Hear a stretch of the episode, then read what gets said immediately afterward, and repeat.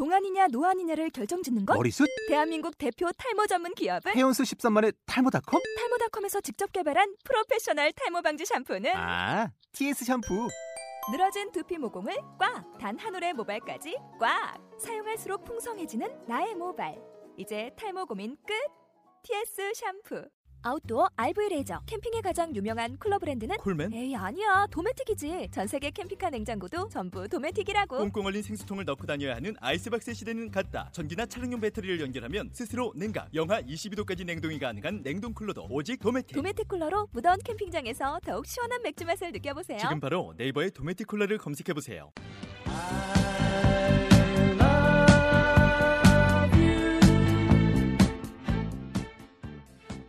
캡틴 아메리카의 무기는 방패입니다.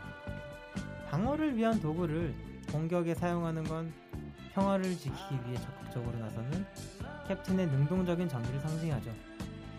토르의 멸리를 마저 막아낼 수 있는 견고한 방패라니. 저런 게 있다면 정말 든든하겠죠? 우리 사랑도 저런 든든한 방패로 지킬 수 있는 방법은 없을까요? 여자친구가 무섭게 화낼 때도 사랑스러운 만큼은 남겨주는 그런 방패가 있다면 참 좋을 텐데 말이죠. 진짜 사랑을 탐구하는 본격 치정 팟캐스트 영화 속 연애 이야기 미련한 연애 시네마 지금 시작하겠습니다.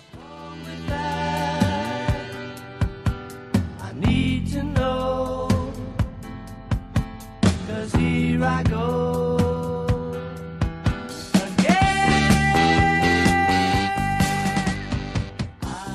반갑습니다. 반갑습니다. 안녕하세요. 저는 준 PD입니다. 네 나옴입니다. 존리입니다. 네, 중달입니다. 남자 빠지셨네요. 지난번에 쓰면은 빼도 되잖아요.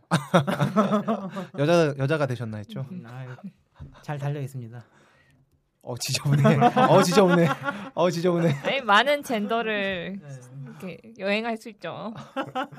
다음엔 여자 존리 한번 해보시죠. 손가락이 잘 달려 있다 뭐 그런 걸로 생각하고 있겠습니다. 어. 저희가 지난주에 이어서 아 지난주가 아니네요. 지난번에 이어서 캡틴 아메리카 윈터 솔저를 계속 다룰 예정인데요. 그 영화 영화를 다루기 이전에 마블의 영화에 대해서 한번 뺀 이야기 안 할 수가 없을 것 같아요. 마블에 관한 영화 중에 가장 좋았던 작품을 한번 이야기해 볼까요? 그 특히 어벤져스 캐릭터들 중에서요.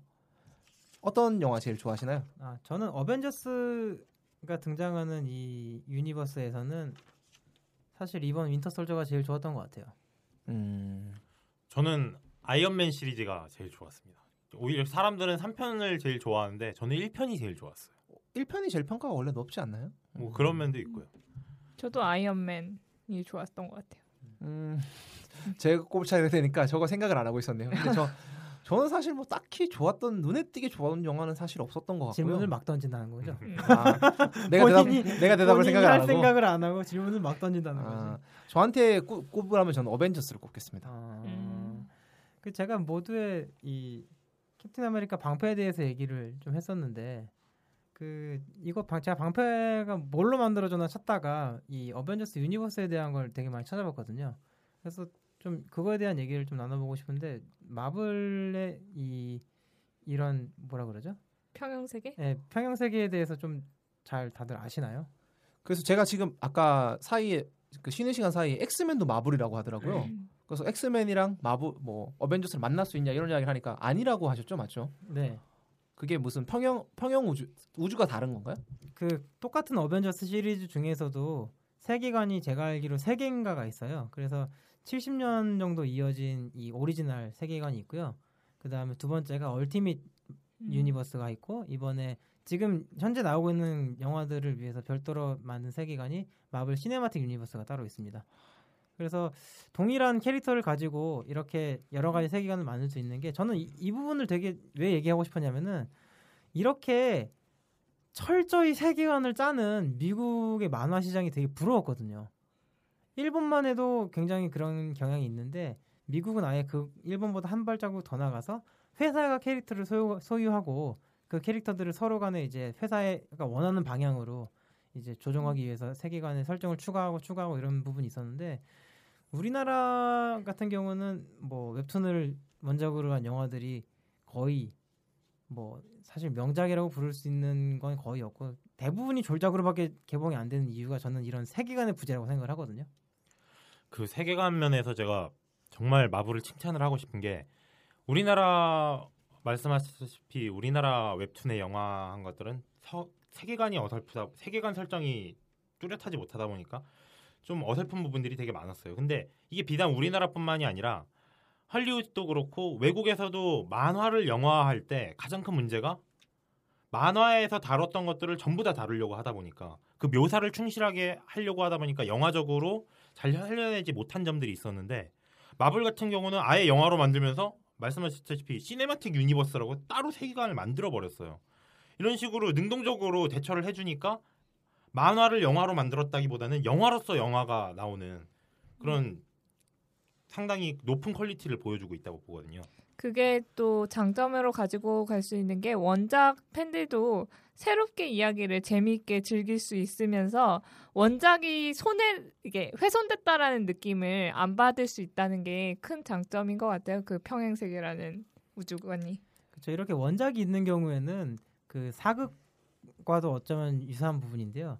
고증의 위협 그런 이 논란에서 벗어날 필요가 있거든요. 항상 나오죠. 나의 나의 아스카는 그렇지 않아 뭐 이런 거. 어 덕후 냄새.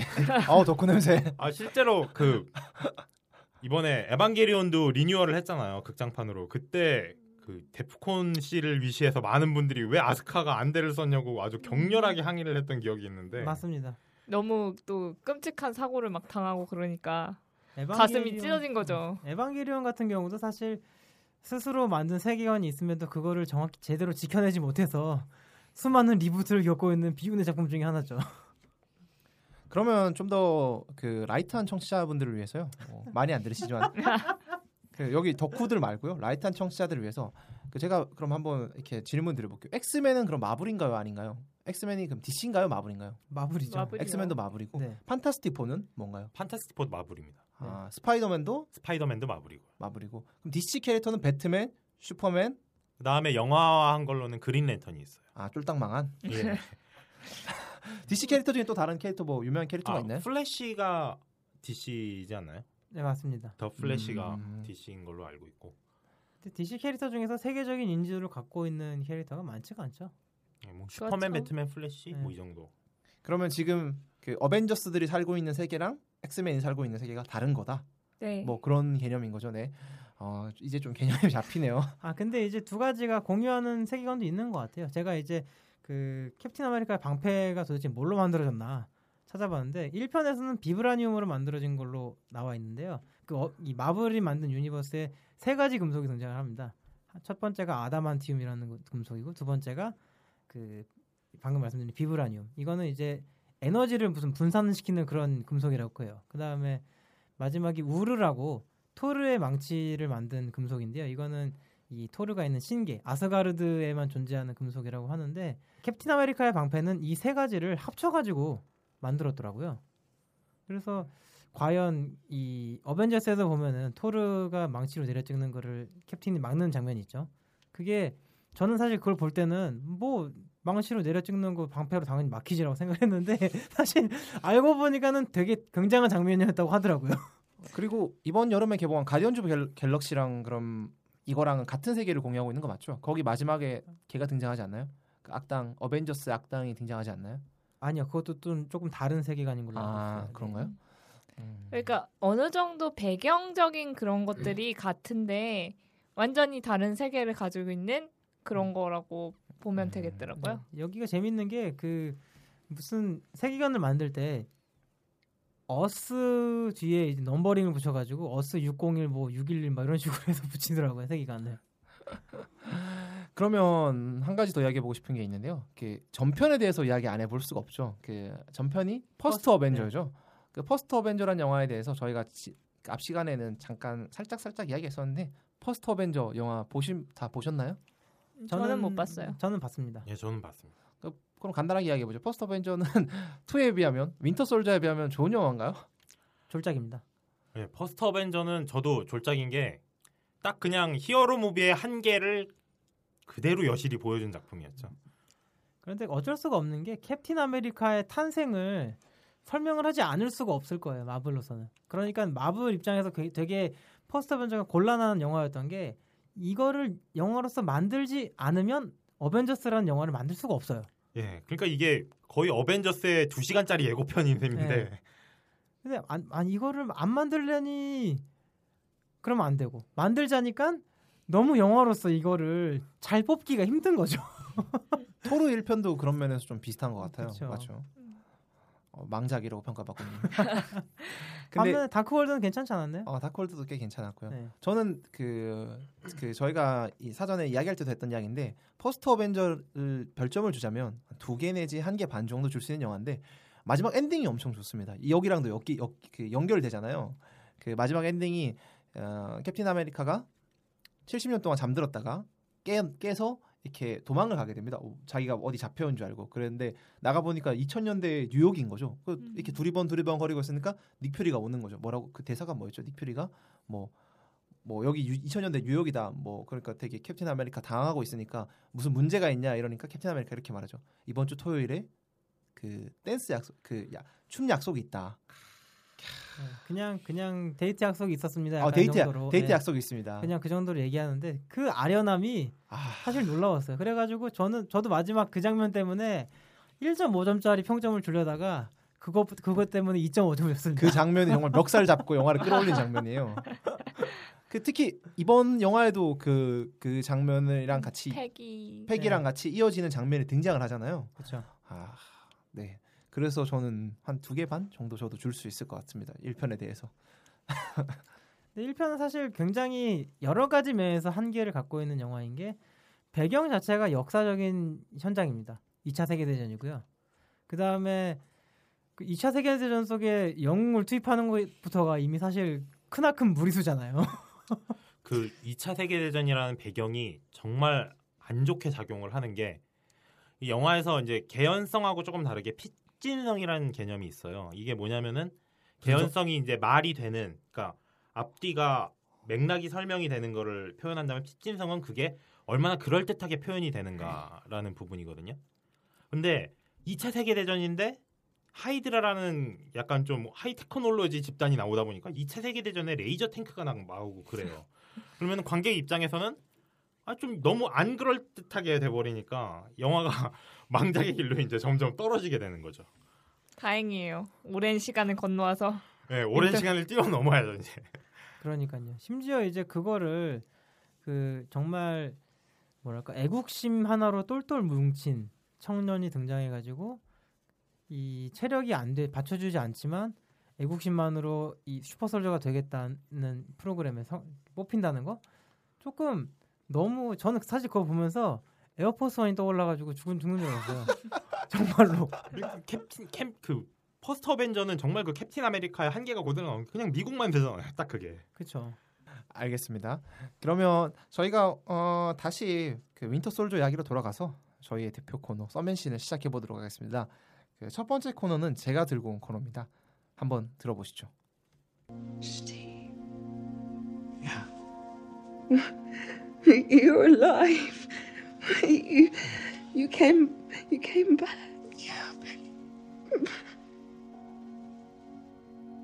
It's been so long. 70년 만에 잠에서 깬 캡틴 아메리카가 자기와 데이트 약속이 있던 페기 카터를 찾아가는 장면입니다. 그 이 장면 속에서 페기 카터는 캡틴 아메리카를 기억하는 듯 안 기억하는 듯 하죠. 치매에 걸려서 어 그러면서 뭐 그 캡틴 아메리카가 지금 가지고 있는 문제들에 대해서 캡틴 아메 그 페기에게 툭 털어놓는 장면인데 제가 이 장면을 가져온 이유는 이렇습니다. 사실 캡틴 아메리카가 겪고 있는 딜레마를 너무나 솔직하게 캡틴 아메리카 입을 빌려서 잘 표현해주는 장면이거든요. 그리고 또 어, 그 이런 사랑의 아이러니라고 해야 되나요? 그 뭐죠? 그 자기는 오롯이 상대를 기억하며 어, 상대를 기- 사랑하고 있는데 상대는 자기를 잊어버리는 거죠. 이런데도 사랑의 마음을 유지하고 있는 캡틴 아메리카의 애틋함이 되게 좋았어요. 저는 이 장면을 보면서 상대방은 나를 기억하지 못하고 나만 기억하는 걸 떠올렸다기보다는 도리어 벤자민 버튼이 떠올랐어요. 음, 그 장면이랑도 비슷하죠, 네. 네. 그 젊음을 유지하고 있는 나는 젊음을 유지하고 있는데 내가 사랑하는 사람이 이제 혼자서 70년을 늙어버린 거죠. 이게 받아들이는 입장에서 어떨까? 사실 늙어버린 입장에서도 굉장히 고통일 것이고 그 다음에 그거를 늙은 그녀를 바라보는 입장에서 되게 좀 슬플 것 같더라고요.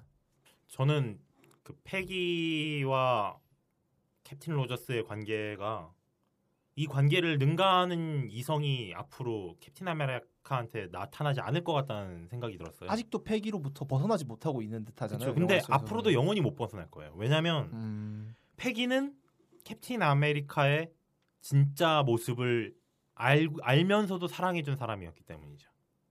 왜냐면 지금 캡틴 아메리카는 수술 받고 완전 키도 크고 가슴도 빵빵하고 그런 엄청 멋진 남자잖아요. 이런 멋진 남자한테 반하는 여자들은 상당히 많을 거예요. 여기 뭐 이 영화에서 나타샤가 살짝 이렇게 썸을 타려는 막 그런 것도 있고. 근데 패기 같은 경우는 캡틴 아메리카가 멋있어서 반한 게 아니라 그가 그 비루한 모습일 때 보여준 그 굳은 의지, 심지를 보고 반했었던 거기 때문에 그런 면에서 자신의 본질을 알고 사랑해주는 사람이 있는데 다른 사람한테 마음이 가기가 좀 쉽지 않을 것 같더라고요. 여기서 외모만 얘기하는 게 총달님한테 실망인데요. 그게 저는 사실 비슷한 맥락으로 보긴 했지만 그 페기를 사랑할 수밖에 없는 이유는 캡틴 아메리카는 지금 캡틴이에요. 스티브 로저스가 아니란 말이죠. 그런데 페기는 유일하게 스티브 로저스인 자기 자신을 알고 있죠. 그렇죠. 저는 이 장면 보면서 뭐지 시간에 대한 그런 생각들을 좀 하게 되던데 과거를 살고 있다라는 생각이 들었어요. 어, 맞습니다. 아메리카가. 계속 그 과거의 관계들을 가장 소중한 것으로 생각하고 그걸 집착하는 모습들을 보여주는데 패기와 나누는 장면에서 그게 굉장히 잘 드러나고 아마 이 캡틴 아메리카는 영원히 현재를 살긴 어렵지 않을까 싶었던 게 아직도 그 댄스 약속을 생각하고 있다는 거죠. 애틋하면서도 그게 네. 너무 노골적으로 드러나서 저는 약간 좀 실망했어요. 연출이 뭐 그럴 수밖에 없었지만 네, 그렇지만 근데 아마 그런 그 댄스 약속은 지켜지지 못할 거고 지켜지지 못하는 이상 그것을 넘어가기 너무 힘들지 않을까라는 생각이 많이 들더라고요. 개인적으로 기대하는 건 이제 페기를 하이드라가 납치해서 다시 젊게 만든 다음에 빌런으로 등장시키는 거죠. 어 그거 무서워. 그거 스타 뭐야 스타크래프트잖아. 이거 어, 나루, 네. 나루토 그 케리건이 케리건. 케리건인데 나루토 대 나루토 예토 전생인데요. 어, 아니 근데 저는 사실 조금 방금 나오미님 말씀하신 그 과거 과거를 살고 있는 캡틴 아메리카의 모습을 봤는데 그 윈터 솔저보다는 그런 모습은 저는 어벤져스 1때더 많이 나온 것 같아요. 어벤져스 1에서 이 닉 퓨리가 캡틴 아메리카를 찾아가는 장면 있잖아요. 거기서 이제 혼자서 그 뭐야 샌드백을 치고 샌드백을 치고 있는데요. 그때 나오는 닉 퓨리와의 대화라던가 이런 부분에서 캡틴 아메리카가 정말 쟤는 절대 현재를 살 수 없구나라는 부분 느낌이 강하게 오거든요. 예, 이 부분에서 제가 재밌는 거 하나 말씀드리고 싶은 게 캡틴 아메리카가 과거에 과거에 그 과거를 지향하면서 살고 있지만 현대에 적응하려고 굉장히 노력을 많이 해요. 그래갖고 영화에서도 보면은 그 팔콘이 처음에 음악 하나 추천해 주니까 그걸 이렇게 수첩에 받아 적거든요. 근데 재밌는 게 그 수첩에 뭘 받아 적을 때 그 수첩 내용이 각 국가마다 다 다르게 나온다. localization을 했죠. 네. 네. 그래갖고 우리나라에는 박지성 2002 월드컵 또뭐 뭐 이런 식으로 하고 맨 마지막에 그 영화 제목을 적 아니 그 노래 예, 제목을 노래 적죠. 제목을 적는 아 진짜요? 네, 네. 그렇다고 하더라고요. 몰랐네요. 지역마다 다릅니다. 몰랐네요. 그 임 캐릭터의 본질에서 과거를 살 수밖에 없는 이유가 저는 나오고 있다고 생각을 해요. 그래서 윈터 솔저가 캡틴 아메리카라는 캐릭터에게도 굉장히 중요한 전환점이 되는 게 사실 이 스티브 로저스라는 인물은 제가 이제 아까도 말씀드렸다시피 퍼스트 어벤져에서는 국가에 대한 충성심밖에 없는 제가 일부에서 말씀드렸듯이 이- 그 인물이라고 할 수 없는 존재거든요. 근데 그런 그런 사람이 이제 현대에 왔을 때 이미 냉전의 그런 구도가 끝났고 더 이상 사실상 존재할 의미, 의유가, 이유가 없단 말이에요 그 사람은 근데 그런 상황에서 자기 자기의 삶의 의무를 못 찾는 못 찾고 있다가 겨우 찾은 게 쉴드의 에이전트 중에 하나로서 닉 퓨리의 뒤치다거리를 하는 일이죠 근데 그런 현실에 본인도 만족하지 못하고 있었는데 이번 윈터 솔저 에피소드를 통해 가지고 스스로 나아가야 될 길이 어딘지 찾았다는 점에서 아주 큰 전환점이 되는 이 향후 캡틴 아메리카라는 인물이 되게 재밌게 묘사될 것 같은 느낌이 들었어요 저는 영화 속에 그럼 캡틴을 유혹하려고 드는 여자들이 많이 나오잖아요. 뭐 예를 들어서 누구 있나요? 옆집 그, neighborhood. 네, 샤론 카터 neighborhood. 그리고 약간 스칼렛 요한슨도 마음이 있는 것 같지 않나요? 예, 스칼렛? 요한슨 확실히 마음이 있어요. 대놓고 예. 저는 그렇게 생각하지 않았거든요. 아 머리가. 근데 이게 저도 몰랐는데 이걸 검색하다 보니까 나온 건데 거기에서 나타샤 로마노프는 계속 호크아이가 준 목걸이를 하고 다닌다고. 예. 네, 그러니까 저는 도리어 나타샤 로마노프하고 스티브 로저스의 관계는 정말 그 사내 친구 같은 느낌이 좀 들었어요. 그래서 단, 단지 로마노프는 본인이 여자라는 사실을 이용해서 캡틴을 약간 좀 이렇게 놀리고 있는 거죠. 저는 제가 그 나타샤가 마음이 있다는 거를 느낀 게 좀 이렇게 핵심적인 질문들을 던질 때가 있어요. 이게 다른 그냥 멜로 영화였으면 그, 순, 그 순간에 나도 사실 자기를 좋아했어 이러고 튀어나올 만하게 분위기를 몰아가는데 그럴 때마다 캡틴이 뭐라 그러지 좀 무뚝뚝하잖아요. 이렇게 초를 치거든요. 그러면은 나타샤는 거기서 이제 그 초를 치니까 그러면 아 나도 너 아니야 이렇게 확실하게 확언을 하는 게 아니라 이렇게 대답을 이렇게 계속 돌려서 얘기해요. 직설적으로 얘기를 안 하고 그래갖고 뭐 그럴 수도 있고 아닐 수도 있고 하면 이렇게 흐리멍텅하게 이렇게 넘기더라고요. 그래갖고 아, 좀 마음이 있나 이런 느낌이 좀 들었어요. 하여튼 뭐 나타샤든 샤론 카터 샤론 카터든 간에 그럼 캡틴이 좋은 사람을 만나서 다시 사랑할 수 있을까요? 페기 카터가 아닌 어려울 것 같아요. 계속 페기 카터를 사랑할 것이다. 네. 왜냐하면 이제 페기 카터만 살아 있으면 모르겠는데 이제 윈터 솔저도 같이 살아 있어서 아더 과거에 천착할 요소들이 많아졌어. 갑자기 약간 와 야오 이런 쪽으로 가는 것 같은데. 아니 그냥 이렇게 어쨌든 과거의 관계가 너무 캡틴 아메리카한테는 중요한 거라서 음, 새로운 관계를 맺기는 어려울 것 같다 이런 그 이야기고요. 관계들에 너무 몰두하고 있는 것 같아요. 새로운 관계들이라는 건 그거는 과거는 과거로 이렇게 둬야 되는데 캡틴 아메리카라는 인물은 과거에 집착을 하고 있죠. 근데 이제 저는 어디서 주목을 하고 싶- 싶었냐면은 그 샘 윌슨 이 팔콘 이 마지막 장면에서 따라오지 않아도 된다라고 캡틴 아메리카는 얘기하는데 스스로 얘기하잖아요. 언제 시작할 거냐 이렇게. 그러니까 현실의 인물들은 캡틴을 계속해서 현실로 이 조금 더 빨리 감기를 하려고 노력을 할 거예요. 그런 거 여하에 따라서 캡틴이 뭐 글쎄요. 캡틴 아메리카 3가 됐든 4가 됐든 5가 됐든 언젠가는 한 번쯤 등장할 수 있지 않을까 싶은 기대를 좀 해보는데요. 저는 새로운 사랑 저도 비슷해요. 이렇게 윈터 솔저를 뒤쫓아야 되나 보니까 점점 계속 과거에 이렇게 몰두할 수밖에 없으니까 아무래도 새로운 사랑을 하긴 힘들 것 같고 개인적으로 안 했으면 좋겠어요. 아까도 말씀드렸다시피 이제 페기를 하이드라가 납치해서 빌런으로 재탄생시키는 게 어떤가 하는 저- 바람입니다. 스타크래프트 덕후 덕후라서 저거. 아 그것도 그런데 그 페기 역할을 맡았던 배우가 전 되게 매력적이었어요. 1편에서 입술 이쁘고 그래갖고 아, 전 1편에서 패기 역할이 정말 헤로인으로서는 좀 별로. 헤로인 헤, 헤로인이요? 헤로인 히로인 헤로인 헤로인 헤로인 이라고도 말을 하더라고. 아 그래요? 어. 히로인이라고 보통 하지 않나요? 아 중요한 문제는 아니고요. 네, 어. 그래갖고 전그 그 배우가 되게 매력적이어서 배우가 아까워서 다시 한번 젊게 나왔으면 하네요. 어 저는 캡틴 아메리카가 새로운 사랑을 시작할 수 있을 거라 생각하거든요. 그 마지막 장면에 보면 이렇게, 이렇게 로마노프랑 농담 따먹기 같이 하는 이야기가 있어요. 그 그 요원은 어때? 그 요원은 어때? 뭐 간호사 간호사 말고 뭐 새로운 요원들에 대해서 이야기를 하잖아요. 처음에는 그 아예 개무시를 하거든요. 처음에 소개 소개를 해주려고 할 때는 근데 마지막 장면에 가니까 약간 이제 새로운 사람을 만나보겠다는 의지 같은 게 좀 생긴 것 같더라고요. 그 장면을 보면서 그 두 번째 가져온 장면은 충달님이 가져오신 장면입니다. 한번 들어보시죠. Who do you want me to be? How about a friend? Well, there's a chance you might be in the wrong business, Rogers. 캡틴 로저스와 나타샤가 차 안에서 대화를 나누는 장면을 준비해봤습니다. 이게 내가 누구였으면 좋겠냐라고 나타샤가 물어보니까 캡틴 로저스가 난 당신이 친구가 되어줬으면 좋겠다라는 식으로 이런 지하의 썸을 거절을 해버리죠 캡틴 로저스. 철벽이야 철벽. 예, 완전 철벽남이죠.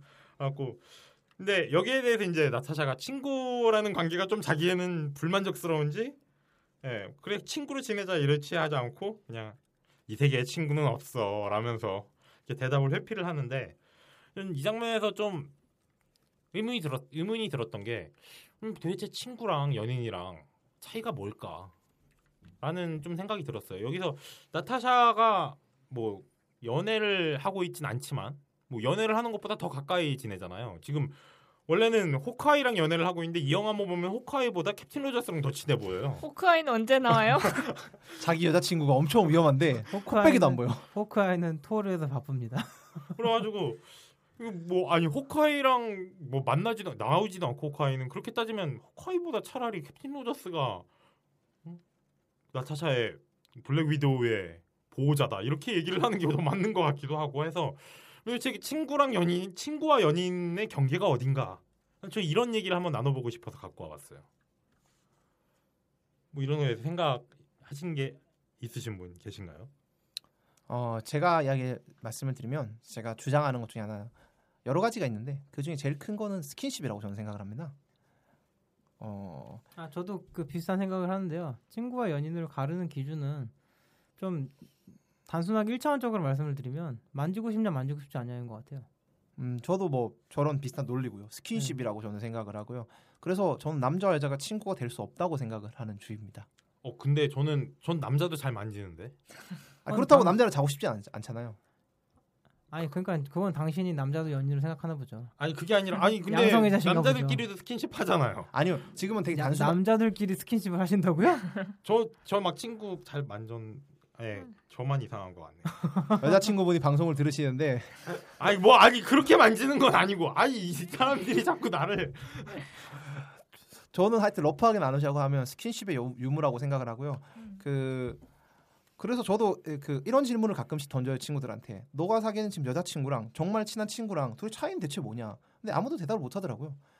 그래서 저는 여자친구는 이성 친구 이성 친구 스킨십을 하고 시- 싶은 친구 중에 제일 친한 친구 라고 저는 뭐 단순하게 취한시킬 수 있다고 생각을 하거든요. 제가 그 스킨십이 스킨십을 고려를 했는데도 저는 좀 혼란이 있는 게 경계가 좀 명확하지 않은 게 왜 그런 영화들 있잖아요. 할리우드 로맨틱 코미디 보면은 친구인데 이렇게 뭐 그냥 육체적 관계만 엔조이만 하기로 했다가 뭐 연인으로 간다거나 Friends with Benefits 뭐 약간 네, 뭐 그쵸. 그런 느낌이죠. Friends with Benefits 같은 영화가 약간 그런 내용인데 그런 걸 생각해 보면 아니 그러면 솔직히 가 예.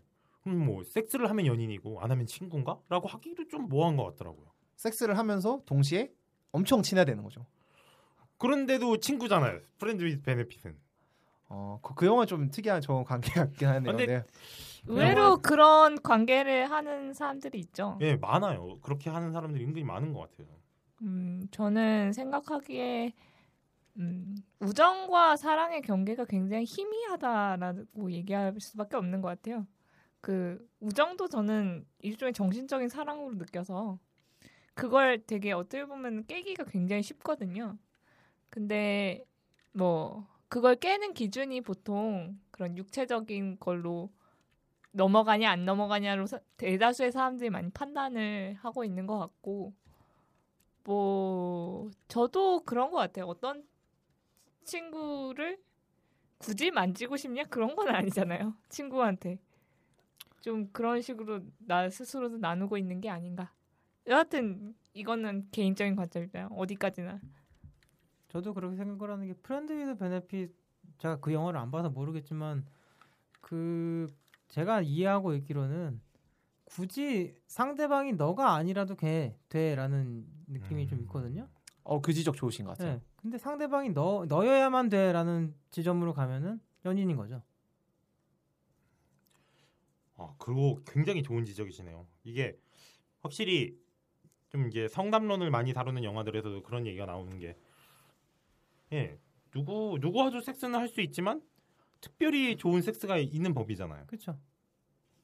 음, 그런 그러면 근데 이 점에서 좀 재밌는 게 사랑이라 사랑의 지금 통속적으로 퍼져 있는 사랑의 개념에는 두 가지가 있어요. 한 그 두 가지 좀 특이한 게 있는 게 하나는 말씀하신 유일성이 있고 또 하나가 영원성이 있거든요. 너와의 그러니까 그걸 한 문장으로 하면 너만을 영원히 사랑해라는 문장이 나오는데 이게 재밌는 게 이쪽 그 이 얘기는 이제 심리학 교수님한테 들었던 건데 사랑에서 이러한 영원성과 유일성이 등장하기 시작한 게 얼마 되지 않았대요.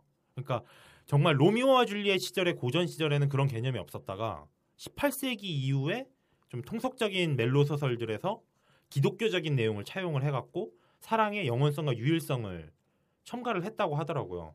그러면은 그래서 이제 그 심리학 교수님은 그 말씀을 하면서 너희들이 이제 연애를 하는데 너무 그 유일성과 영원성에 목을 매갖고 지금 연애가 지금 20, 현대 우리나라 남녀들의 연애는 피곤하다 이런 식으로 말씀을 하시는데 전 거기에 되게 공감을 했거든요. 그래서 그런 영원성과 유일성이 예, 우정과 사랑을 나누는 기준인가?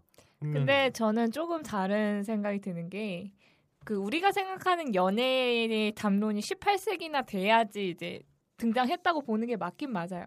근데 왜 그랬냐면 그 전엔 연애라는 개념이 별로 없었어요. 결혼이라는 건 정해주는 사람이랑 하는 거고 그냥 아, 우리 마을에 있는 어떤 사내랑 하는 거지. 그게 이제 인간적인 감정을 가지고 만난다 뭐 이런 얘기는 별로 별로 없었던 거거든요. 그런데 되게 옛날 뭐 아까도 말씀드린 로미오와 줄리엣도 그런 내용이고 근데 로미오와 줄리엣은 굉장히 유일성과 영원성에 집착하는 얘기가 나와요. 얘네들 죽잖아요. 아 그렇죠 죽죠. 죽음을 다해서 그 얘기를 한다고요. 어, 그러면 고전 옛날 사람들은 그런 영원성과 유일성을 생각할 필요도 없었다고 보는 게 맞는 생각할 여유가 없었겠죠. 네, 그러니까 그걸 생각할 수 있는 사람들이 극히 희소해서 그걸 연극까지 만들어서 얘기를 400년이나 하고 있는 거예요. 그렇죠. 왜그 영원성과 유일성 그러니까 다, 달- 달리 말하면은 이 파트너를 선택할 수 있는 권리라는 거는 내가 선택해도 될 만큼 윤택해졌을 때 발생을 했거든요. 그게 시- 말씀하신 18세기 정도의 시점이고 그 이후에 그렇기 때문에 이제 선택을 할 수 있다. 그러면 나는 고르지 않겠다. 이런 사람도 나오기 시작하는 거고 그 과거에는 결혼을 하지 않으면 그 한 명의 성인으로서 기능을 할 수가 없었으니까. 어, 여러분 이야기 잘 들었고요. 이야기가 너무 지엽적으로 흐르는 것 같으니까 그 연애에 관 연애 역사에 관한 이야기 그만하고 다음 장면을 한번 넘어가 보시죠. 다음 장면은 존니님이 들고 오신 장면입니다. 들어보시죠. Hey, Cap, how do we know the good guys from the bad guys? If they're shooting at you, they're bad.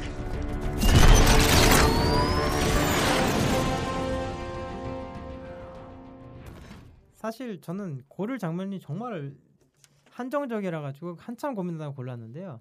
그 샘 윌슨 그- 그러니까 팔콘이 캡틴 로저스한테 이 앞으로 펼쳐질 전투에 나가면서 이렇게 물어보죠. 좋은 놈과 나쁜 놈을 어떻게 구분하느냐. 그러니까 캡틴이 아주 단순한 답을 줍니다. 그냥 너한테 총질하면 나쁜 놈이야. 근데 되게 저 이거 보면서 무슨 생각이 들었냐면요. 우리한테 호- 이 사실 영화의 내용과는 좀 관계가 없지만 나한테 호감이 있는 사람과 호감이 있지 않은 사람을 어떻게 구분할까? 현실 세계에서는 도리어 나를 싫어하는 사람을 알기 쉬울까? 아니면 좋아하는 사람도 알기 쉬울까? 이 부분이 좀 궁금해가지고 이 좀 얘기를 꺼내봤는데 총을 쏘는 게 오히려 나은 그런 이런 면에서 나은 점이네요. I hate you. I 총 대신에 뭐 주사기라도 이렇게 하나씩 들고 다닐까요? 그러니까 저는 이제 어떤 생각을 했었냐면요. 그 나를 좋아하지 않는 사람을 아는 게 나를 좋아하는 사람을 아는 것보다 쉬운 것 같다는 생각을 했거든요. 저도 그래요. 네, 나에게 호감이 없 나에게 호감이 없는 사람도 아니고 나를 별로 안 좋아하는 사람, 싫어하는 사람은 나한테 명백한 신호를 항상 주는 것 같더라고요. 그게 뭐 상, 이성일 수도 있고 동성일 수도 있지만, 근데 이제 그거 그렇다면 이제 그것만 배제하면은 나에게 호감이 있는 사람이냐 하면은 사실 현실 세계에서는 또 그렇지는 않잖아요. 그러면은 이 나에게 호감 있는 사람을 구분하는 방법은 뭡니까? 하고 연애 고수 총달님이 계시니까 얘기를 한번 꺼내봤어요. 우리 다들 저만 바라보시죠. 아니 연애. 나오셔야 할 타이밍인 것 같아서 연애 고수시니까요. 근데 예 자기한 근데 솔직히 연애를 시작할 때 썸 탈 때 제일 중요한 게 그거예요. 이 사람이 나한테 호감이 있나? 라는 점인데 정말 안타깝게도 인간이란 동물이 정말 단순합니다. 호감이 있으면 이게 몸에서 다 이게 드러나요. 발현이 돼요. 어쩔 수 없이. 그거를 캐치를 해서 이제 선택을 잘하는 게 중요하죠. 아, 얘가 나한테 호감이 있다? 그러면은 거기에 이제 좀 더 투자를 하는 거고 호감이 없다. 그러면 빨리 이제 내치는 거고. 그런 면에서 이 호감을 읽어내는 능력이 저는 참 중요하다고 생각을 해요. 어떻게 읽었습니까? 뭐 써, 간- 써 있습니까 어디? 성경에 성경이라기보다는 뭐. 왜 이렇게 영화를 많이 보세요. 영화를 많이 보면 그런 게 잘 나옵니다. 이렇게 간단하게는 뭐 몸의 기울기라거나 아니면 이렇게 시선이라거나 이런 데서 몇 도 이상이면 아 공대 생적인 몇 도 이상이면 되는 거예요. 아, 그 지금 EBS 다큐멘터리 페스티벌 하고 있어서 거기에서 나오는 그 공대생의 연애라는 다큐를 네. 했었죠. 네. 공대생의 사랑 공식이라는 다큐를 하던데 갑자기 그게 막 생각나네요.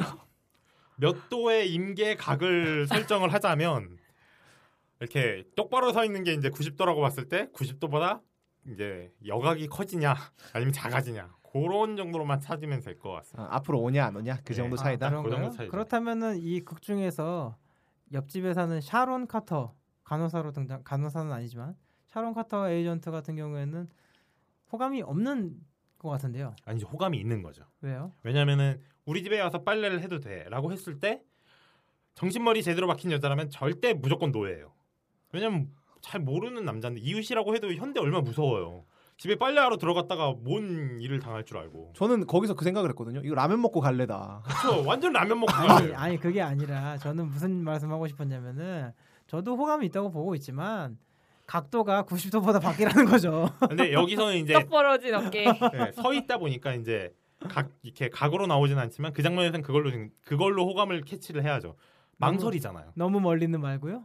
예, 그러니까 망설이잖아요. 이게 빨래를 해도 되려나 하고 망설이잖아요. 그 망설이는 데서 호감이 캐치가 돼야 되는 거죠. 연애 고수라면. 하수라면 거기서 이제 돌아가서 아 내가 빨래를 해도 된다고 했는데 저 여자가 나한테 필요 없다 그랬어. 저 여자는 나한테 관심이 없을 거야. 이렇게 하는데 진짜 고수라면 거기서 그래 내가 딱 하니까 솔깃해했지라고 캐치를 해야 된다는 거죠. 위험한 발언인 것 같습니다. 저, 저기서 솔깃해했지라고 착각을 해가지고 수많은 여자들을 곤란하게 마- 만드는 사람이 있을 것 같아요. 근데 그렇게 솔깃해하고 착각하는 것도 괜찮아요. 그래서 착각해보면 어쨌든 들이댈 거 아니에요.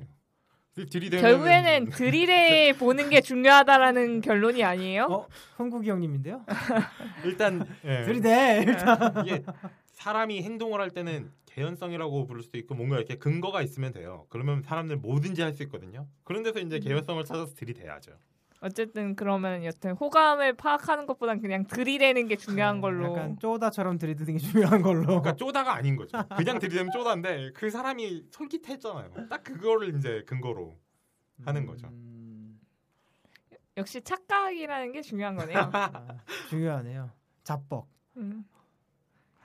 제가 그 저는 이- 연출적인 측면에서 이 장면을 좀 이야기하고 싶은 점이 있는데요. 그 이장이 영화의 이분법적인 가로 이렇게 기준들이 굉장히 많이 등장을 합니다. 그 선, 악, 그리고 좋은 놈, 나쁜 놈을 구분하는데 그 기준을 굉장히 선명하고 재밌게 보여줘서 사람- 듣는 사람들이 보는 사람들이 쾌감을 느끼게 해줬던 좋은 장면이라고 생각을 하- 하거든요. 어, 그 좋은 놈이랑 나쁜 놈을 구분해야 하면 이렇게 지금 복잡한 이야기가 오갔잖아요. 근데 그걸 한마디로 이렇게 끝내는 거죠. 총 쏘면 나쁜 놈, 안 쏘면 착한 놈. 그게 이 영화의 최고의 매, 어, 미덕이라는 점입니다.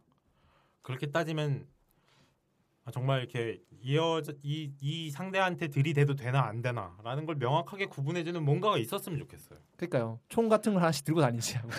아 이게 꺼져. 그 되게 재밌는 게 하나 있어요. 가스총? 그 스카이림이라는 게임에서 나오는 개념인데 스카이림 지방에서는 결혼 정년기가 돼서 내가 결혼을 하고 싶다 그러면은 마라 여신을 새긴 목걸이를 끼고 다닌대요. 그러면 그걸 달고 다니면은 아 저한테 들이대세요라는 뜻이라고 하거든요. 그린라이트 같은 거네요. 네, 그러니까. 그렇죠. 그래갖고 그 게임 안에서도 그 주인공이 이제 마라의 여신 목걸이를 달고 다니면은 그 게임에 등장하는 여자 NPC랑 이렇게 썸을 타서 결혼을 할 수가 있어요. 아, 그린라이트 목걸이 같은 걸 하나씩 파는. 네, 그리고 이렇게 딱 이제 그러니까요. 횡단보 표시 딱 해갖고 와갖고 데이트하다가 이렇게. 기분이 좋아지면 이렇게 딱 눌러서 키는 거야. 아니 근데요 그게 아 근데 그거랑 비슷한 상품이 있었어요 일본에서. 아 그래요? 일본은 상품 머리띠였는데 머리띠를 하고 있는데 기분이 좋아지면은 이귀 그 머리띠 귀가 달려 있는데 기분이 좋아지면 이렇게 귀가 펴져서 서, 서집니다. 아, 기분이 울적하면 이렇게 내려가고. 아니 그 무슨 사람이 동물도 아니고 들이대세요 이거는 아까 얘기했던 이 상대방을 선택하고 이런 개념을 벗어나고 있잖아요 이미 퇴보하고 있어요 연애적으로 지금 역사를 아무나 들이대도 괜찮은 거 아니잖아요 여러분도 뭐 마지노선이 있기 마련이죠. 뭐 마지노선이 있지만 솔직히 아무나 들이대면 들- 누가 나한테 들이대면 기분은 좋잖아요. 아니요. 전 전혀 안 그렇습니다 안 아, 그런데요. 그래요? 네. 어, 난 좋던데. 과연 그런 경험이 있을까 하는 뭐 그런 마음이 조금 들지만 네. 하여튼 들이대서 안 좋았던 적이 있어요? 네. 아 그래요? 무서워요. 이게 약간 젠더 차이일 수도 있는데 저는 도망친 기억이 되게 많아요. 아, 저도 되게 좀 뭐랄까 황당했어요. 인기 많은 두 분의 이야기 여기까지 하고요. 잘 나가는 사람들은 뭐, 다르네요. 저희는 뭐 잘 모르겠네요. 음, 마지막 장면은 나오미님이 들고 오신 장면입니다. 한번 들어보시죠. I'm not gonna fight you. You're my friend.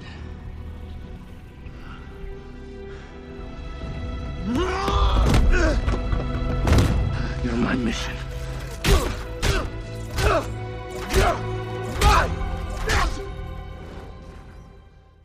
네, 이 장면은 캡틴과 윈터 솔저가 싸운 다음에 음, 스티븐 로저스와 반스라는 옛 이름으로 돌아가서 이야기를 나누는 장면인데요. 되게 우정이라기에는 좀 너무 찐득한 대화들이 오가는 네, 참 보면서 뭐 어, 했어요? 찐득하네요. 아 저는 그 약간 조금 당황스러웠던 부분이 거기였던 것 같아요.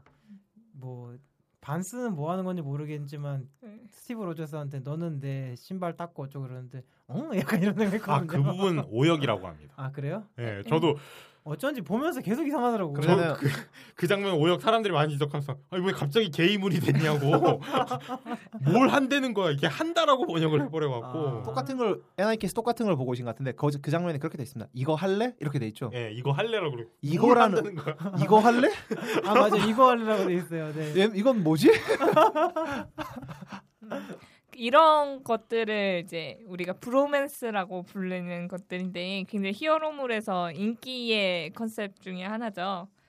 그래서 음 보면서 생각이 들었는데 동성에게 로맨스가 느껴질 때에 대해서 얘기를 해보면 재밌겠다 싶어서 브로맨스하고 BL은 뭐가 다릅니까?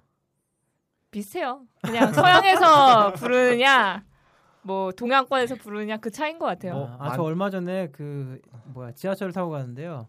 옆에 되게 멀쩡하게 생긴 여자가 앉아 있었는데 그냥 본의 아니게 이렇게 쓱 봤는데 뭔가를 계속 그 목록을 찾고 있더라고. 그래서 뭐야라고 봤는데 제가 거슬렸던 이유가 있었던 것 같아요.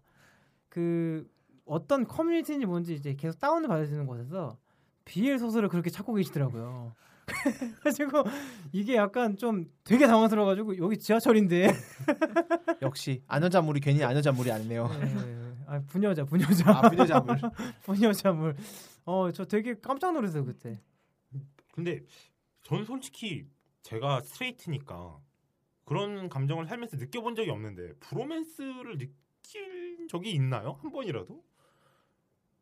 로맨스까지는 아니고 그런 적은 없으신가요? 아 이 친구랑 정말 계속 같이 지내고 싶다. 계속 있고 싶다. 그런 경우는 있죠. 음...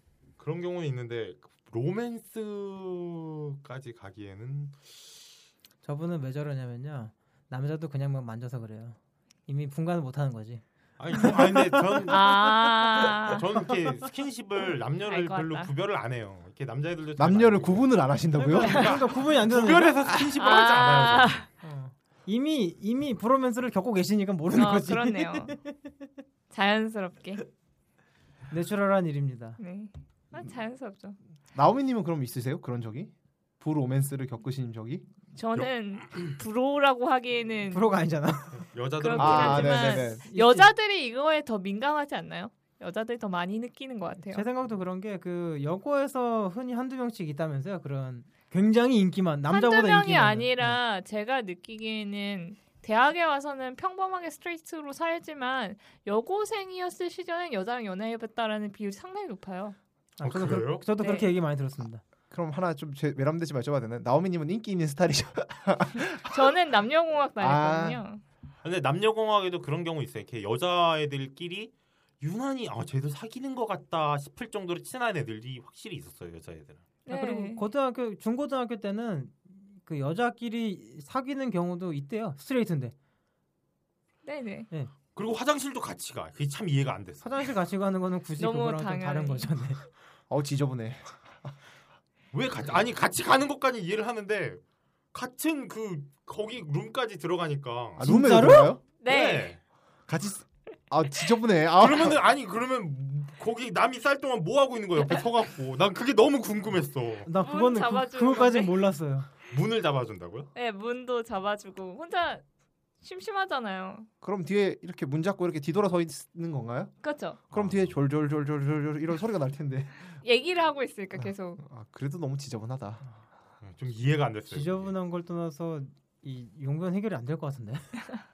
그래서 보통 남자들은 소변 볼 때 그 많은 소변기인데 굳이 친구- 내 옆에 와서 친구끼리도 엽사로는 안 써요. 예, 한 칸 뛰잖아요. 어, 친구끼리도 엽사로는 안 써요. 한 칸 안 뛰면 잘 안 나오고. 그러니까 여튼 옛날부터 그런 경향이 있는 것 같아요. 여자들은 훨씬 이제 뭐 젠더나 이런 구분에 편하게 접근하는 그게 왜 그런지는 좀 잘 모르겠지만 여러분들의 배변 생활 이야기는 잘 들었고요.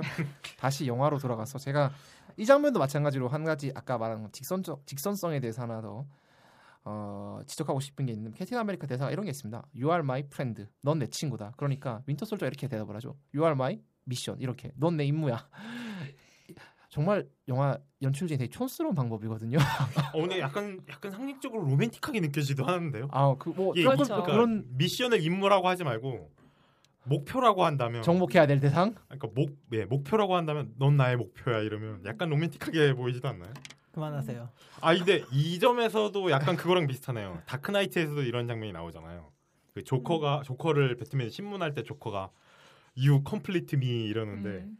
굉장히 로맨틱하잖아요 그 대사도. 아, 그쵸. 대사만 넣고 보면 그 장면은 되게 네, 로맨틱하죠. 네. 근데 저는 그래서 조커를 진짜 좋아해요. 너무 멋있어요. 그러니까 은근히 남자들도 어떻게 그런 게 다 있어 그러지만 브로맨스에 대한 그런 게 있는 것 같아요. 제가 보기에는. 제가 이 영화를 처음에 그 제가 하자고 이야기를 꺼냈거든요.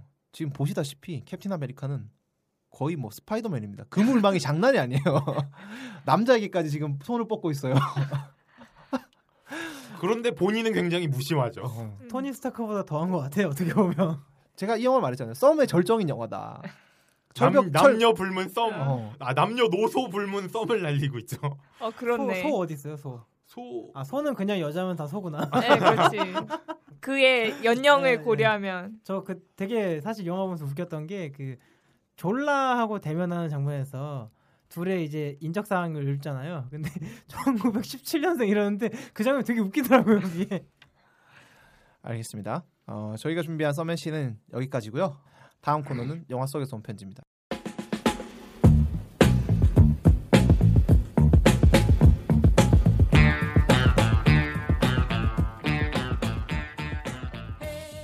여자친구와 전 같은 회사에 다니는 사내 커플입니다.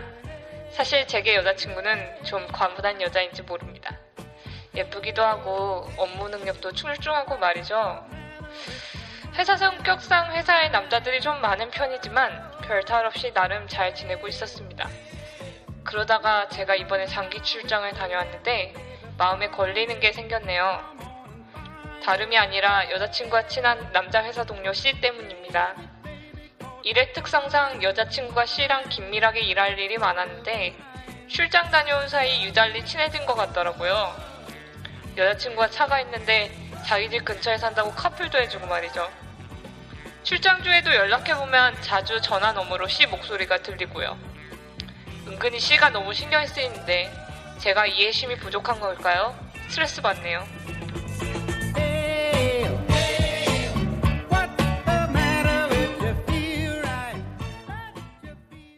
남자 남자 목소리 좋으세요? 잘하시는데? 아 감사합니다. 네카마에 이어서 뭐 뭐라 그러지 이건? 여잔데 남자인 척하는 건 뭐라고 하나요? 모르겠습니다. 용어가 없어요. 왜냐면 아. 그런 사람들이 사회 안에 별로 없다 보니까 딱히 용어가 없네요. 남자라서 이득 받을 일이 별로 없는 이득일 이득이요 할 일이 별로 없나 봐요. 하여튼 사연으로 돌아와서 이 사연 속의 인물에 대해서 한번 상담을 했죠. 어벤져스라는 회사를 다니고 있는 것 같네요. 아 쉴드죠. 아 실드 네. 실드는 해체됐잖아요. 그러니까 이 이 얘기에 아. 이, 이 편지에 적혀있지 않은 비극 중에 하나가 출장을 갔다 왔더니 회사가 없어. 아 진짜 호, 호구아이는 너무 불쌍해. 심지어, 심지어 그 회사를 없앤 장본인이 바로 씨야. 씨야. 씨군이 회사를 없앴어. 아 알겠습니다. 아, 어, 여기 H, HC에 대해서 한번 어 HC라는 이름도 없, 없었지만 네. 우리 우리 저희가 알고 있네요. 알고 있어요. 우리 불쌍한 호구아이. HC에 대해서 한번 이야기해 보죠. HC 이 속이 좁은 걸까요? HC는? 근데 저 같은 경우는 그렇게 하면은 좀 거슬리긴 거슬릴 것 같아요. 당연히 거슬리죠. 어쩔 수가 없어요. 이건 아까 이제 저희가 그 충달님의 서맨신에서도 잠깐 얘기했던 유일성을 완전히 배반하는 문제잖아요. 그렇죠. 이게 분명히 신경 쓰일 네. 만한 요소들이 곳곳에 산재 있다면 음. 당연히 그럴 수밖에 없는 것 같아요. 근데 의외로 제가 이제 이런 이거 쓸 때 여러 가지 찾아보면서 썼거든요. 많이들 고민하는 문제 중에 하나더라고요. 근데 이제 저는 얼마 전에 사실 그 제가 밴드를 함- 하면서 이제 같이 밴드 하는 유부남 형님들이 계시는데요. 그 형님들한테 아주 크나큰 교훈을 얻었습니다. 뭘 하던 가정의 평화가 우선이다. 여자친구가 싫어하거나 뭐 와이프가 싫어하면 그냥 그거를 설득시키거나 이해시키려고 하지 말고 하지 마는 게 하지 않는 게 제일 정답이라고. 근데 그거는 듣고 보니까 맞는 말이더라고요. 일단 집안이 평안해야 간에 두루 평안해야 밖에서도 좀 편안하게 다닐 수 있는 거 아니겠어요? 가와 만사성. 그쵸. 말씀이죠. 어 그러면 뭐 남자 입장에서 이 이 사람의 마음이 그러면 공감은 되시는 건가요? 그럼요. 음. 근데 이게 문제인 것 같아요. 대다수에서는. 그래서 여자친구한테 한 번은 얘기할 거냐 말하지 않을 거냐. 아, 나 거슬린다라고. 네. 저 라면 이야기하지 않습니다. 아, 왜요? 이야기 안 하시게요? 네, 저는 이야기 안 하는 이야기 것안 하고 어떻게 해요? 저는 사실 그리고 뭐 그렇게 아, 뭐 거슬리지 않아 하시는구나. 네, 일단 네. 거슬린다 하더라도 이야기 안 할 것 같아요.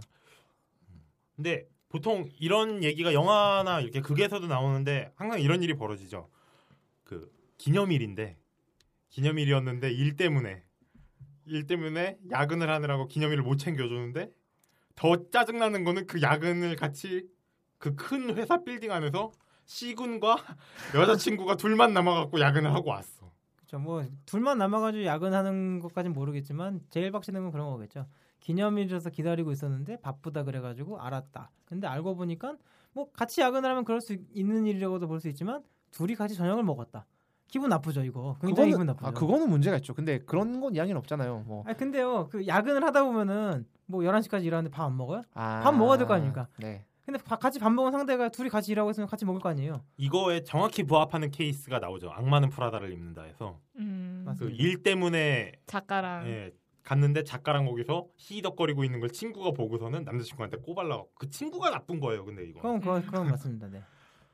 뭐 아무튼 근데 이런 그런 뭐 기념일이라든가 이런 일이 터지면은 언젠간 터질 수밖에 없는 일이기 때문에 전 골문 상태로 놔두면 안 된다고 생각을 해요. 음. 자기가 그런 데서 불만이 있으면은 얘기를 해서 얘기를 해주면은 아무 생각 없이 밥을 먹는 게 아니라 아 내 애인이 불편해하니까 같이 식사하는 건 힘들다 이렇게 할 수 있는 변명거리가 생기거든요. 맞습니다. 밥을 혼자 먹을 수 있는 거거든요.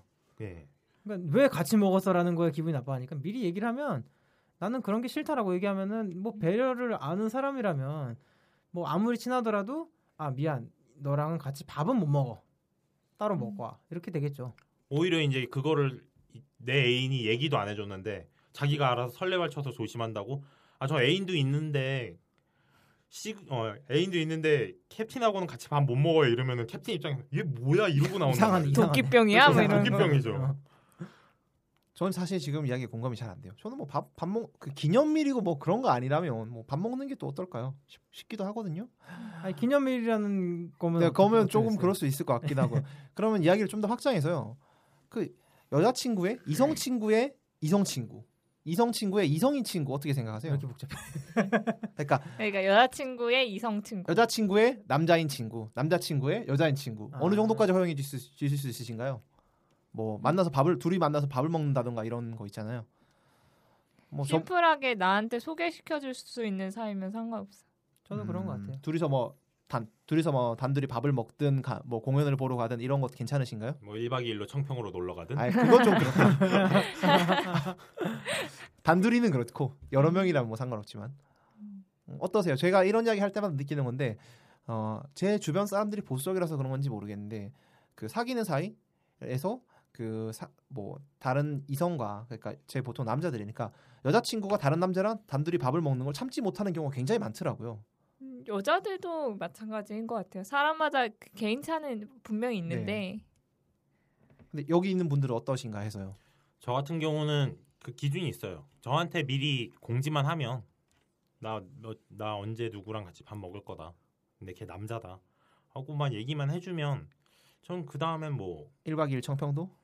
그건 아니죠. 아, 그러니까 그게 그 미리 공지를 해야 된다는 게 딱 들어보고 같이 뭐 밥 먹을 거다 하면은 뭐 괜찮다는데 딱 들어봤는데 1박 2일로 청평 간다. 그러면 그건 아닌 거죠. 그렇죠. 그러니까 내가 나의 의견을 존중해 주겠다는 의사가 있으면 네. 그리고 내가 거기서 아 너랑 뭐 밥 먹는데 밥 먹고 뭐 뭔가 얘기를 들어보니까 약간 분위기 이상해.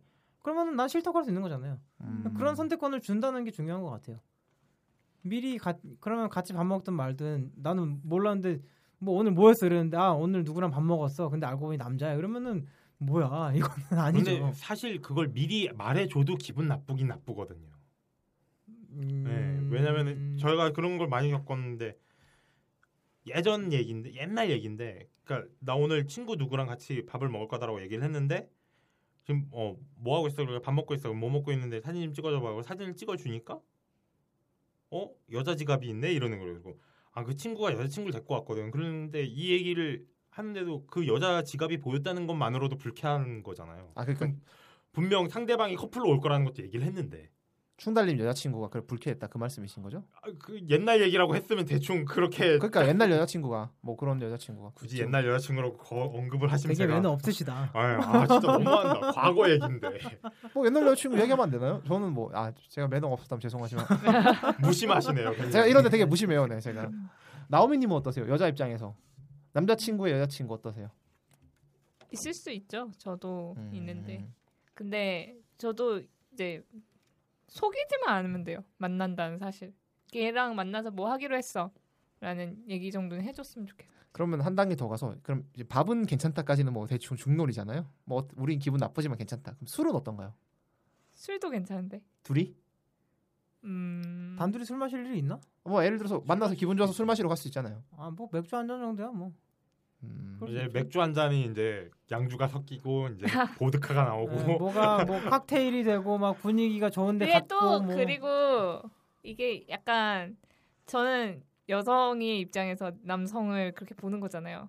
그러니까 이제 그런 부분이 있을 것 같아요. 여자친구면 그 남자가 어떻게 해코지 하려고 한다라는 그런 느낌이 들 수도 있잖아요. 여자친구는 별 생각 없는데. 예 그런 위험하다고 느낄 수 있는데 저는 남자친구니까 좀 남자친구 자체가 좀 이상하지 않는 이상은 근데 확실히 남자들은 자기가 남자다 보니까 다른 남자가 접근을 하면은 그런 걸로밖에 안 보이. 솔직히 남자들 머릿속에 그거밖에 없잖아요. 아닌데요? 갑자기 아니 남자들 남성 머릿속에 일반론으로 갑자기 남자들 머릿속에 그거밖에 없다니. 뭐가 있는 거예요? 그게 문제요. 아니 뭐 뭐라도 기회 건수만 생기면 다들 할 수 있잖아요. 네? 아닌 것 같은데요? 네. 뭘, 뭐, 무슨 건수고 뭘 하는 거지? 이거 여자친구분 듣는 거 아니었어요? 듣는 거 아니었어요? 그러니까 남자들 솔직히 남자는 다 늑대잖아요. 그런 얘기가 있잖아요. 근데 다른 남자가 같이 단둘이 술을 먹자고 하면 솔직히 전 그건 허락하기가 좀 힘들어요. 술 먹다 보면 이렇게 맥주 한 잔이 양주도 나오고 뭐 데킬라 시켜달라 했으면서 어딜 가냐 그러고 그러면 이제 전 여자친구를 되게 믿는 사람 믿는 편이라서 사, 전 사실 1박 2일 여행 가는데 여자친구 정말로 가고 싶다고 하면 보내줄 수도 있을 것 같아요. 손만 잡고? 잘게 하면. 어, 예. 단둘이 그 단둘이 여자친구를 왜 믿, 가고 싶어 그 여자친구가 싫어하면 그 남자도 뭘 안 할 거 아니에요. 뭐 방을 따로 쓴다든가 뭐 그런 게 여자친구 정말로 원하지 않겠지만 원하는 경우가 있으면 보내줄 수 있어요. 근데 술은 조금 제가 좀 그런 게 뭐냐면 그 사람이 정상적인 사람이라도 술을 마시면 어떻게 될지 위험한 요소가 생기는 거잖아요. 꽐라가 되죠. 그러니까 판단력을 흐려지거나 아니면 그 마- 말씀하신 대로 상대편 남자가 나쁜 마음을 먹고 있을 수도 있는 거잖아요. 그럼 그러니까 술은 조금 음, 너를 제가 제가 그래서 그런 게 아니라 그 여자를 위해서 그 여자애를 위해서 아, 좀 생각해 봐라 이렇게 말할 것 같아요. 저라면. 전 여기서 조금 더 하자면은 오히려 전 남 상대방이 내가 따 내가 다른 이성하고 만난다고 할 때 그런 식으로 거부감을 표현해 주는 것도 사랑의 한 방식인 것 같아요. 만약에 이렇게 준피디님처럼 1박 2일로 놀러 갔다 그러는데 난 널 믿으니까 그래 갔다 와 그러면 전 오히려 섭섭할 것 같아요. 그럴 수도 있죠. 왜냐면 여자 입장에서는 사실 갈 생각이 없는데 거절해 주길 바라는 거예요. 그러니까 그거를 가지 마라고 하면 아 역시 이 남자 나 사랑하는구나라고 그런 확인하고 싶어서 물어보는 건데 어 다녀 다녀 이러면 뭐야 갈 생각도 없는데 제가 지금 아니에요 그만하죠. 춤달님이 말씀하신 경험과 똑같은 경험을 한 적이 있습니다. 제가 좀 이런 면에서 되게 뭐지 되게 쿨하, 쿨하다고 하, 하는 건 아닌 쿨 이게 쿨한 건 같지는 않고 그냥 뭐 좀 별 생각이 없어서 그런지 모르겠는데 이런 걸 표현 안 해, 그러니까 이런 식으로 표현 제 마음대로 표현을 하면 좀 섭섭해 진짜 실제로 섭섭해 하더라고요. 전 오히려 준피디님 좀 죄송하긴 한데 왜 마녀 사냥에 많이 나온 단어 있잖아요. 이 정도로 쿨하면 쿨몽둥이 맞아야 돼요. 진짜 너무 쿨했어 이거. 같이 1박 2일 여행까지 허락하는 이건 쿨몽둥이 맞아야죠. 맞아 맞아야 돼요. 뭐 안될 게 뭐 있나 싶긴 하네요. 네. 아니 뭐 관점의 차이니까요. 네. 그거 그런 걸 또 편하고 좋다고 생각하는 제 친구는 혼자 여행 다니는 거 정말 좋아하거든요. 혼자랑 이성과 둘은 근데 다르죠. 좀 이제 가는 지역이 오지거든요. 그래서 뭐 막 인도 막 기차 같은 거 혼자 타고 다니고 막 그런 애라서 오히려 저는 그런 지역이라면 위험하니까 가지 말라고 할 수 있을 것 같아요. 아 정말요? 네. 근데 뭐 뭐 네 하여튼 이야기가 길어지네요. 네, 아, 이야기가 길어지니까. 독특한 관점 잘 들었습니다. 네, 알겠습니다. 저희가 준비한 이야기까지는 이야기는 여기까지고요. 그 다음 주 영화는 그녀 또는 허라고 하는 영화입니다. 어, 다음 주엔 저희가 게스트 분을 한 분 더 모시고 어, 영화 이야기를 해볼 예정이니까요. 영화 이야기가 좀 더 풍성해질 수 있을 것 같습니다. 그 마지막으로 메일 주소 한번 소개해 주세요. 예, 저희는 실리러브시네마 at gmail.com 메일로 청취자 여러분들의 많은 성원과 또는 고민이나 뭐 저희가 이렇게 더 나아졌으면 하는 부분들이 있으면 이쪽으로 메일 보내주시면 감사하게 듣도록 하겠습니다. 어, 들어주신 분들에게 다시 한번 감사의 말씀을 전하며 음, 다음 주에 뵙겠습니다. 또 만나요. 예, 안녕히 계세요. 안녕히 계세요. 감사합니다.